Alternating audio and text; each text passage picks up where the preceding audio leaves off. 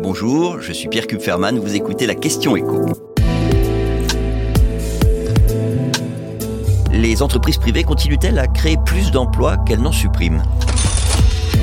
Si on en croit les derniers chiffres de l'INSEE, les créations d'emplois continuent à largement surpasser en France les suppressions d'emplois. Au deuxième trimestre, donc, l'INSEE a recensé précisément 102 500 créations nettes d'emplois. Alors, c'est une première estimation, ça peut encore évoluer, on aura un nouveau chiffre dans un mois, mais ce qu'on constate, c'est que c'est plus que ce qui était prévu, et c'est plus qu'au premier trimestre.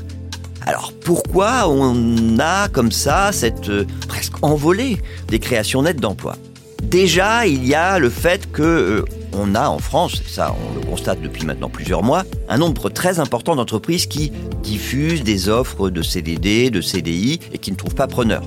Au premier trimestre justement, on avait près de 355 000 emplois non pourvus. Et donc, on peut peut-être penser que, parce qu'on n'a pas encore le chiffre au deuxième trimestre, il y a un certain nombre de ces offres qui ont fini par trouver preneur et ça a créé davantage d'emplois au deuxième trimestre. En tout cas, ce qu'on peut dire, c'est qu'avec ces plus de 100 000 créations nettes d'emplois, eh bien la France bat un nouveau record. Un peu plus de 20 700 000 emplois salariés dans le privé. C'est quasiment 1,5 million de plus qu'il y a 5 ans.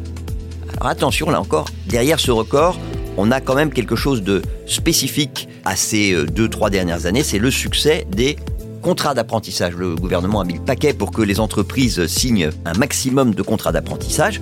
Et d'ailleurs, l'INSEE a décidé aussi d'intégrer dans ses statistiques les salariés qui sont en apprentissage.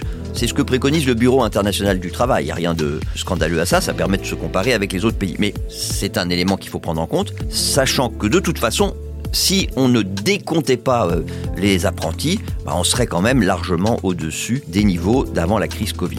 Autre point important, il y a un secteur qui n'a pas justement retrouvé son niveau d'emploi d'avant la crise Covid. Eh bien, c'est l'industrie. Et on peut le mesurer de façon très claire quand on regarde finalement le poids des emplois industriels dans l'effectif total des salariés du privé. On était à 16,5% à la mi-2016.